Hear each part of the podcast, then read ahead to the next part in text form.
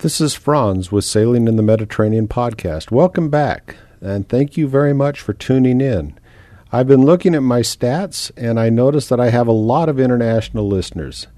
Most of my listeners are from countries other than the United States, including Australia, Turkey, Belgium, Colombia. I have actually quite a few listeners in Colombia, and thank you very much for tuning in down there. And that's sort of what I want this podcast to be. This is something that is of an international appeal, I think, because you know what better dream than to be sailing in the Mediterranean or the South Pacific for that matter, but that's not what this podcast is about.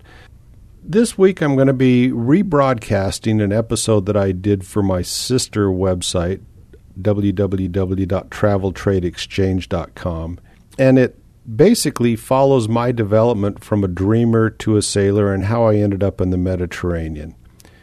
I hope you find it enjoyable. There's a quote I like. It's by T.E. Lawrence, and it goes like this All men dream, but not equally. Those who dream by night in the dusty recesses of their mind wake up in the day to find that it was vanity. But the dreamers of the day are dangerous men, for they may act their dreams with open eyes to make it possible. It's from T.E. Lawrence, The Seven Pillars of Wisdom. And it was later in my life that I realized that there's a lot of truth to this quote. And I think this quote uh, motivated me to name my boat See Dream, spelled S E E Dream, D R E A M. Most of my travel stories are as a result of my my adventures that I've had in my little boat. The purpose of this personal disclosure is to give you a background of my motivation for putting together this podcast series and the website, and to encourage you to participate in my quest to gather travelers' tales. Well, I'm 57 years old. I was born in 1953 in uh, in Anchorage, Alaska. My father was up there during the Korean conflict. Seems like America is always involved in one conflict or another. Uh, but I didn't. I don't remember anything of Alaska. Um, I grew up in Logan, Utah, which is a small town. Uh, at least it was a small town when I grew up. It gets bigger as time goes on uh, in northern Utah. I went to high school in South Bend, Indiana. My father received a uh, an assistantship to go to Notre Dame University and study music.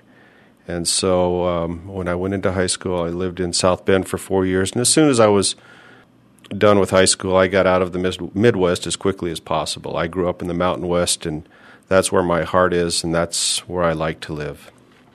I come from a middle class family.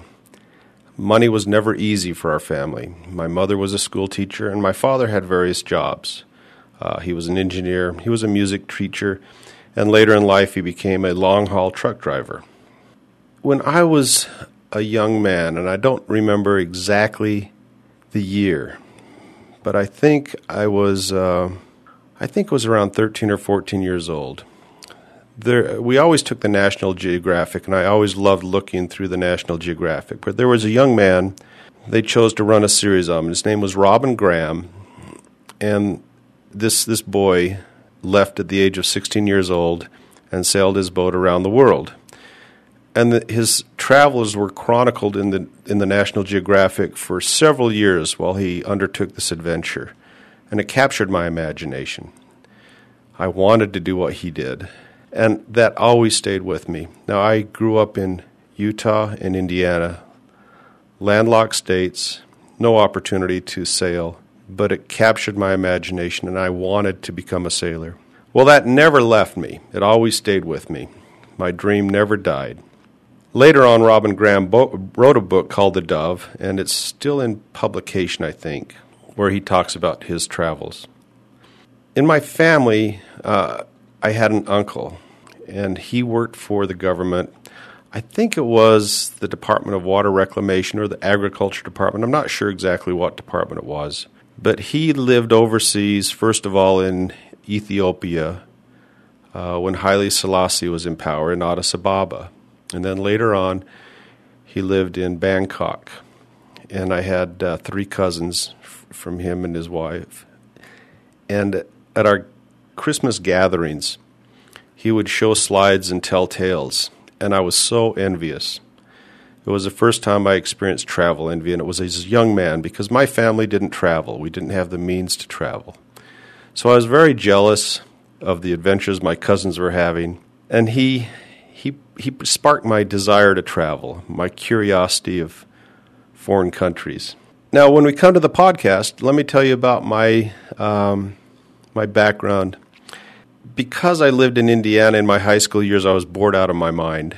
I grew up in Utah and I was used to hiking and skiing and doing a lot of things in the out of doors. In Indiana, I didn't have those opportunities, but it created another opportunity for me, which turned out to be a wonderful experience. I joined a. Um, I was active in the Boy Scouts in uh, in Utah, and when I got older, I joined a uh, an Explorer post in South Bend, Indiana, which was sponsored by WSBT Radio and Television and I had the opportunity of learning a little bit about radio production and TV production. We had a weekly radio show we put on on the AM channel, and I always loved I, I always loved the audio format. I like listening to stories on audio. I like listening to radio stories, radio productions that are stories. It fires the imagination. I remember years ago there used to be a series called Radio Mystery Theater, and I loved to listen to that when I was working out in my, my garage. So I learned a little bit about audio, and that's probably why I'm doing this podcast. Is I I like the spoken word. I enjoy the spoken word. I went to school at Utah State University. My summer job was a lifeguard in South Bend, Indiana, at a little outdoor lake called Pinhook Park. We monitored the quality of the water daily.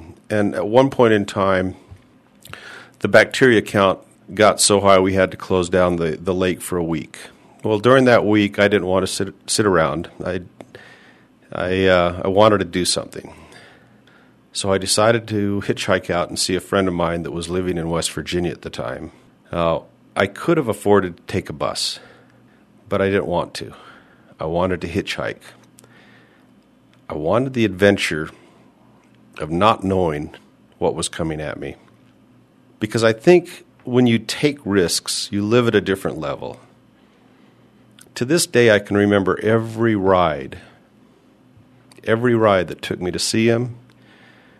I visited him for a day, and then I decided to go up to New York City.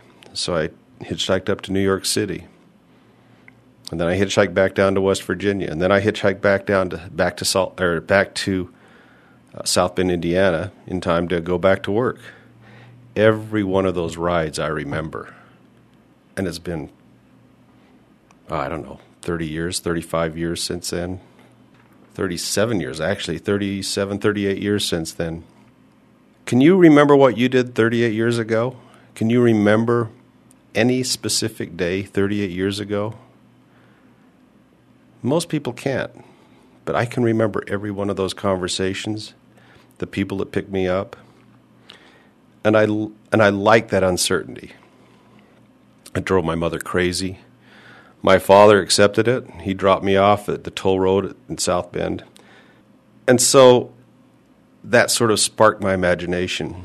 The next year, one of my friends, Bill Wiebe, who was a childhood friend in Logan, Utah, asked me to drive him out to Wyoming so he could start his hitchhiking trip. And he hitchhiked from uh, from Wyoming to New York, caught a flight over to northern Africa. I think he started in Morocco, hitchhiked around northern Africa, and then through Europe, and came back about a year later. I was so envious of him for being so footloose and fancy free. I couldn't do that. I was on a quest to get done with college. And so I kept my nose to the grindstone and got through college.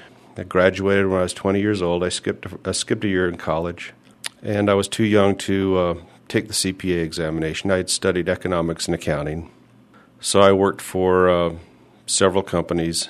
Uh, until I was about 30 years old, various companies, and I did eventually pass a CPA examination and worked for a CPA firm and did not enjoy that work. It didn't last very long. I enjoyed the study of accounting. It's a language of business, but I didn't like the practice of accounting. I became a stockbroker and got married. But when I got married, or when I started dating my wife, I told my wife of my dream to become a sailor and to, to sail foreign foreign shores, distant shores. And she was supportive. She said that was great, like most wives do. And it turns out that she actually was very instrumental in me achieving my dream. I read every book I could find on sailing. I did everything I could do to prepare myself to become a sailor. I had never sailed. I didn't know what it was like. But I passed uh, my ham radio license so I'd be able to communicate when I was overseas. This is before the easy access to communication that we have with cell phones now. I had read every book I could find. I took auxiliary Coast Guard courses. Uh, still no real practical knowledge gather I gathered wheel weights because I knew what I would do was build my own boat. Did I have any skills that would enable me to build my own boat? No, but I knew I could learn. I've never had any doubt that I could learn anything I wanted to learn. So I gathered wheel weights because I knew I'd need a lot of lead for the keel when I eventually built my boat. I studied various boat designs that I'd like to have. And then one day my wife came home from, um, I don't know if it was a book club or if it was a, a, a, a, friend's house or what it was, but she said, you know, she she had a friend of a friend that was looking for a crew crew member on his sailboat on Great Salt Lake, and I jumped at the chance. His name was Mike Sedahl. He became my mentor. Mike Sedahl's still sailing here in Utah. So Mike and I, uh, and uh, I, I, became a, a, racing sailor. That's how I learned to ra- how I learned to sail was a racing sailor on the Great Salt Lake. And a lot of people may think, well, Great Salt Lake, that can't be serious racing. Well, the type of racing we do on Great Salt Lake was the type of type of racing or the type of sailing that is the most difficult sailing for sailors. It's either very light winds or very heavy winds, either very strong winds or very weak winds. And the and the strong winds, when they would hit, they would come off the West Desert and just slam it and build the the, wa- the waves up to a, a very frothy wave. People that have never been seasick in their life we'll get seasick on the Great Salt Lake. It's very dense water. Uh, the waves are very square. Uh, they pound you and just pound you relentlessly. And so I sailed with Mike for many years, many, many years. And along the way, uh, I eventually bought my hull and deck and I started building my boat. I bought my hull and deck in, in 1985 from Sam Morse's company in Costa Mesa, California. I had it delivered to Salt Lake City, put it behind my house, built a shed around it, and then I took five years building my boat.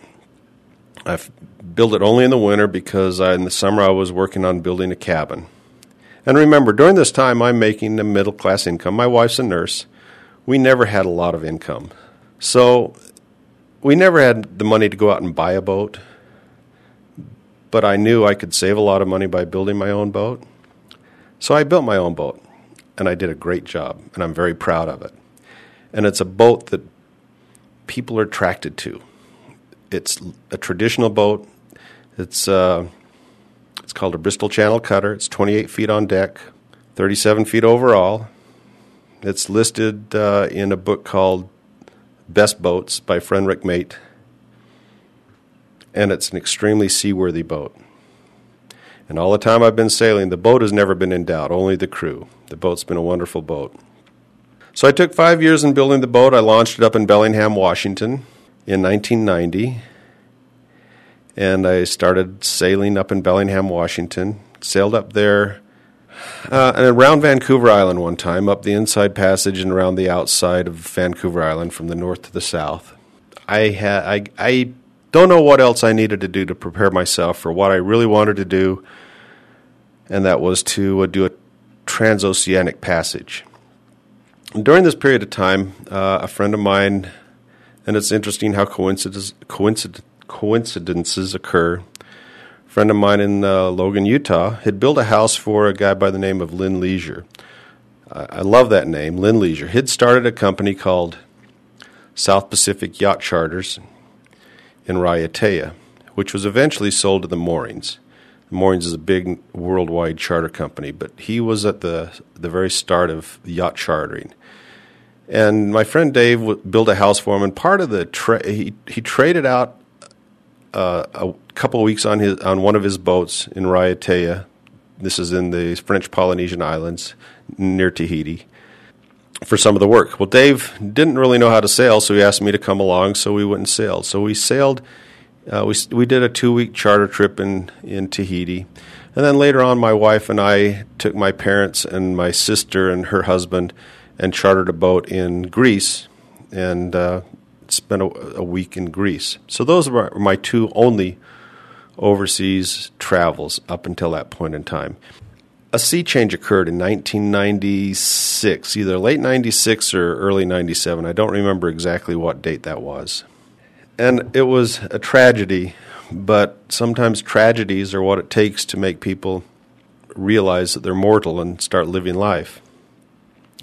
I had two very close friends growing up um, David Harris and John Williams in Logan, Utah. And my friend John Williams we sort of drifted apart after college, and you know, just it just happens. But I got a call from Dave one t- one day, and he said uh, John was killed in an automobile accident. It's the same age as me, and so I went to his funeral. And they spent a small amount of time talking about what John had done with his life, but they spent a lot of time talking about what he wanted to do in his life. And it hit me. We don't know when the tapestry runs out. People put off living their dreams for the perfect time, and there's never a perfect time. I came back from that funeral, and I told my wife that I was going to sail across the Atlantic that year. Or I didn't say the Atlantic, I said I was going to do a transoceanic passage. It was either going to be the Atlantic or the Pacific and she could choose which direction I went. Now, this came as a real shock to her, and and uh, she did what most people would do, and she said, "Well, well, honey, that's fine. I really want to support you in this this quest, this dream you have, but maybe it's not quite the right time now." Uh, at this time, I had uh, two daughters. I had twin daughters, or I have twin daughters. I still have them, but uh, they were about nine years old at the time. Actually, I think 10 years old at the time. And my wife said, "Well, honey, um, someday, someday we'll do it. We'll, you know, just we'll just prepare for it and do it." And I said, "No, um, exactly. What do you mean by prepare?" She said, "Well, well when, when we're a little more settled." And I said, "No. What do you mean by more settled?" And she said, "Well, when we're when we're well set." And I said, "Well, define well set." And I mean, i I was a pretty good saver. I'd worked hard and I'd saved my money. I didn't waste my money. And um, I said, What do we need? And she couldn't define it. But I think this was what was uh, in her mind. She didn't think we were ready. So I put together a balance sheet. I'm an accountant. I put together a balance sheet. I took her home to her. I said, Okay, here we are. What do we need? Well, she agreed that if I got more life insurance, that okay, I can do it. And, and and really, I said I was going to do it whether she liked it or not, and she chose to support me. So she chose to support me, and I really appreciate that. So that started the adventure. That started what I was going to do. So to make a long short story short, uh, we brought the boat back down from Bellingham uh, from the northwest, the San Juan Islands, where I'd kept it for quite a, for the seven years that I was sailing up there. Brought it back, did more work on the boat, prepared it for the passage, and then we hauled it over to Hampton, Virginia, and I sailed it across the Atlantic. And that's a whole other story, and I'm not going to go into that today. We've already gone about 20 minutes on this story. But my point is, and, th- and this is one other thing I want to talk about. Sometimes when you take a leap of faith, you have no idea where you're going to land. I was a stockbroker for a company called Piper Jaffray at the, at the time. And my clients, I told I was going to be doing this. I was going to take five months off and do this. And I just let everybody know. Of course, I wasn't paid during this period of time, but I made more money that year than I'd ever had before. And you know why? I think it was because people wanted to hear my story. They wanted to do business with me. They wanted to do something with somebody that wasn't was willing to take a risk and and and uh, jump off the deep end, so to speak. Now that wasn't the point of me doing this. The point of me doing it was to to achieve my dream. Well, the boat's been in in the Mediterranean since 1997. My daughters came over that first year in 1997, and we spent three months sailing along the coast of Spain from uh, from uh, Sevilla down the river, through the Straits of Gibraltar, into Gibraltar, along the Costa del Sol, along the Costa Brava, got up as far as Alicante, and we went out to Ibiza, Ibiza, uh, and Formentera, and then we left the boat in Santa Pola for two years because I didn't go back on the boat the next year. I taken five months off. Well, since then, I take two months off every year, and I go sail on my boat. My family joins me for two or three weeks, and my friends and clients join me for the other period of time. And I have a lot of stories to tell of people I've ran into, things I've done, random acts of kindness. Well, that was pretty much the end of that podcast. I went on to ask for s- listeners to submit their stories, but that is not the point of the Sailing in the Mediterranean podcast. What I am looking for is to talk to people that have sailed in the Mediterranean that have services to offer other sailors that are traveling through the Mediterranean or looking to charter boats or looking for marine information. By the way, I updated my website, www.medsailor.com. I included a full list of the marinas available in Turkey, as well as books that I recommend that you might consider buying. If you click on the link on the web page, I might get a tiny little sales commission and it doesn't cost you any more. So I'd appreciate it if you use that. Uh, thank you very much. Now I've got to think of what to do for next week. Bye.